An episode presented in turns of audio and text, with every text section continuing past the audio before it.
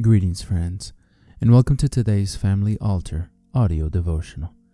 Our scripture reading comes to us from the book of Matthew, chapter 26, verses 20 through 25, and the quote is by William Marion Branham from the message entitled, Does God Ever Change His Mind About His Word?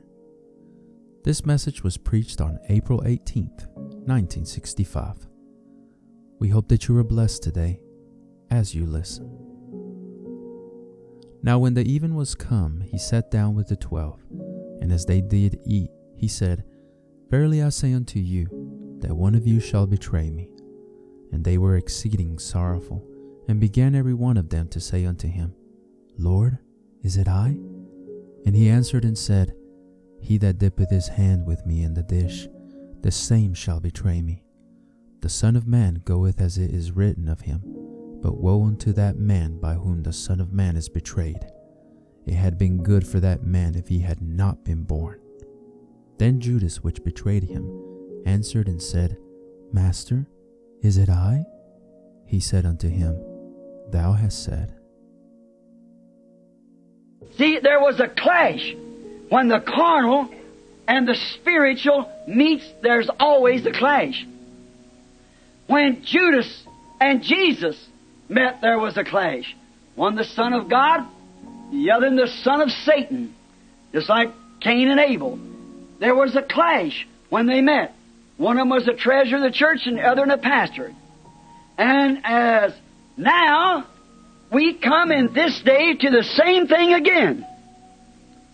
The carnal denomination to the spiritual bride of Christ the spiritual bride of Christ is so much different from the carnal organizations till there's no comparison in them at all.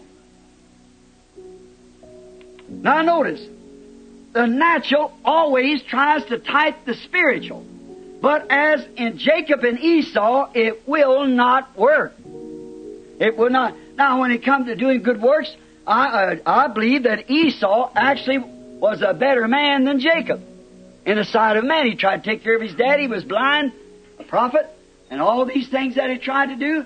But yet Esau didn't think about that being just carnal work. He thought he could get in by what he done, do something good for somebody, which was all right. But Jacob, his whole soul was to get that birthright. And that's what God recognized in him spiritual. Notice, and it's always caused the natural to hate the spiritual. It caused Cain to hate Abel. It caused Korah to hate Moses. It caused Judas to hate Jesus. And on and on it goes. It causes the natural to hate the spiritual, just as Cain at the beginning hated um, Abel, uh, the one that God received the sacrifice from, and tries to destroy them they try to destroy the influence. They try to destroy everything because it's nothing but jealousy. It started in Cain and proved that it was jealousy, and it's still the same thing today. When the natural, the carnal, and the spiritual meet together. It proves it's Satan. No other way because jealousy comes from Satan. And that causes an impersonation of the truth. Somebody to try to impersonate something that isn't they are not ordained to do. How much of that have we seen in this last days? Oh, my. How much of it? We trust that you have been blessed by God's Word today. The devotional you just heard was derived from Brother Tim Dodd's Family Altar Devotional book. If you are interested in a copy of your own, you can visit store.bibleway.org to order your own copy. If you would like to listen to more daily Family Altar audio devotionals and other spiritual message related content, we invite you to subscribe to the 10,000 Worlds podcast or visit our website at 10kworlds.com. That's the number 10, the letter K, the word worlds.com. Thank you, and God bless you.